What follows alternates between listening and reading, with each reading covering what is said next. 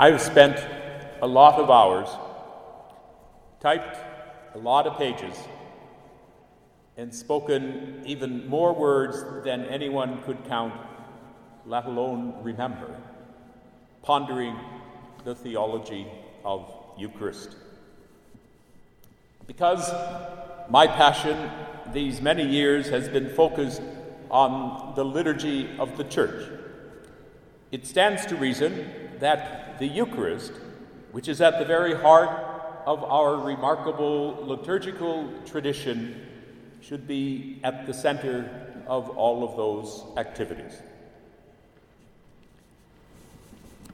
But if you were to ask me to quote myself from any of those sources, or to quote any other writer who has given the church the insights of his or her thinking, I would find it difficult to do so without some effort and without doing a lot of research in those files. But what I can remember are Eucharistic celebrations.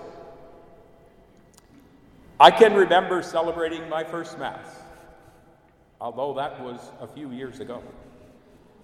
I can remember celebrating some special anniversaries of my parents' wedding. And I can remember celebrating the Eucharist at each of their funerals. And I can remember celebrating the Eucharist in the open air on the Mount of Beatitudes. And I can remember celebrating the Eucharist in the grotto in Bethlehem, which marks the place of Jesus' birth. And I can remember celebrating the Eucharist in the home of friends of mine at a great table and then shortly afterwards, gathering around that table for another meal. And I can remember celebrating the Eucharist just a couple of years ago or so at the tomb of St. Francis of Assisi. And I can remember celebrating Eucharist in the small chapel in front of the tomb of St. Peter's, way below the great altar in St. Peter's Basilica. And I can remember many Eucharistic celebrations in this place, most especially the ones of Holy Week. My point is not to give you a travel log. My point is to say that Eucharist is not a theology, though it is surrounded by theology.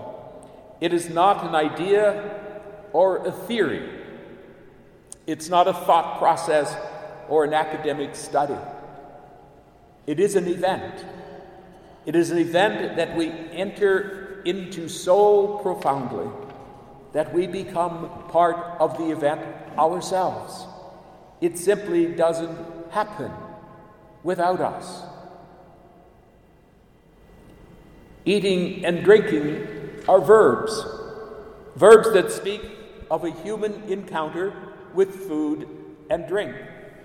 Someone consumes what is offered. When Jesus says, Take and eat, take and drink, we imagine the apostles reaching out for the bread and the cup that he offered. And then we hear those same words uttered generations later, and we do what they did. The work of human hands becomes the body and blood of the risen Christ, and they become part of us. He becomes part of us. We consume both the gift and the giver, and we are never the same after that.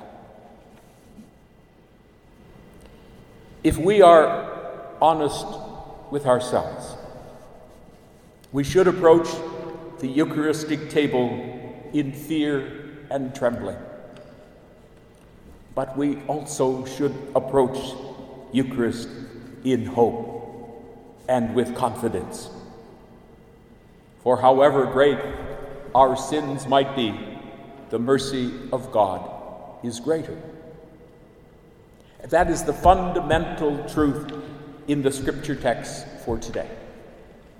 The people of Israel knew where they, who they were and what they had done, but they also knew that they could approach the altar of sacrifice that Moses had built to be cleansed of their infidelities, to be renewed in their covenant, to be embraced each time by the merciful love of their God, a God who had chosen them and would never forget them. The author of the letter to the Hebrews generations later speaks of a new covenant and another sacrifice in which the blood of Christ has redeemed them. And it is through the sacrificial blood of Christ that the people of God can present themselves before God with confidence. The actions of Jesus at the Last Supper, as Mark recalls, have always been regarded as the epitome of his earthly ministry, a ministry that revealed the redemptive love of God for us and for all.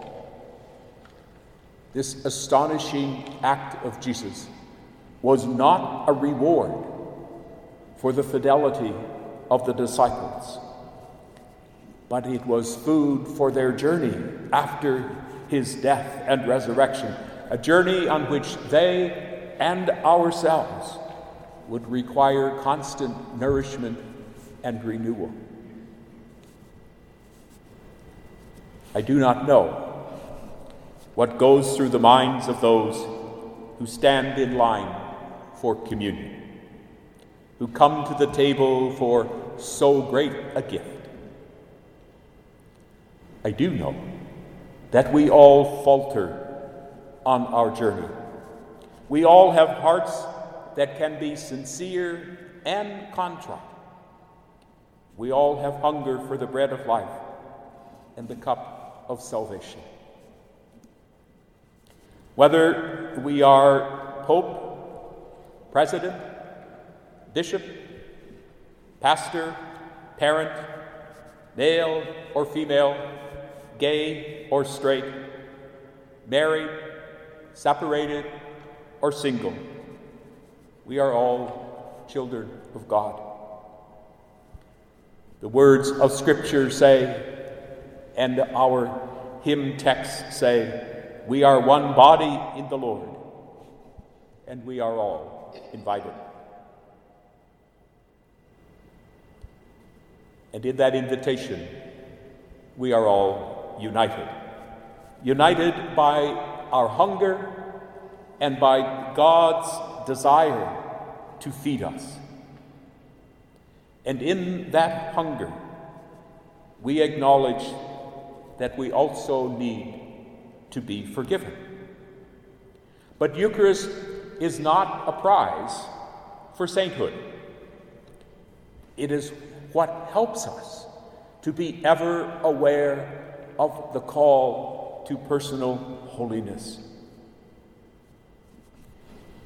Each of us knows if we are right in our hearts, but none of us has the right to turn that rightness into self righteous judgment. Eucharist is not a weapon to invade or judge the conscience of the person in front of me or behind me.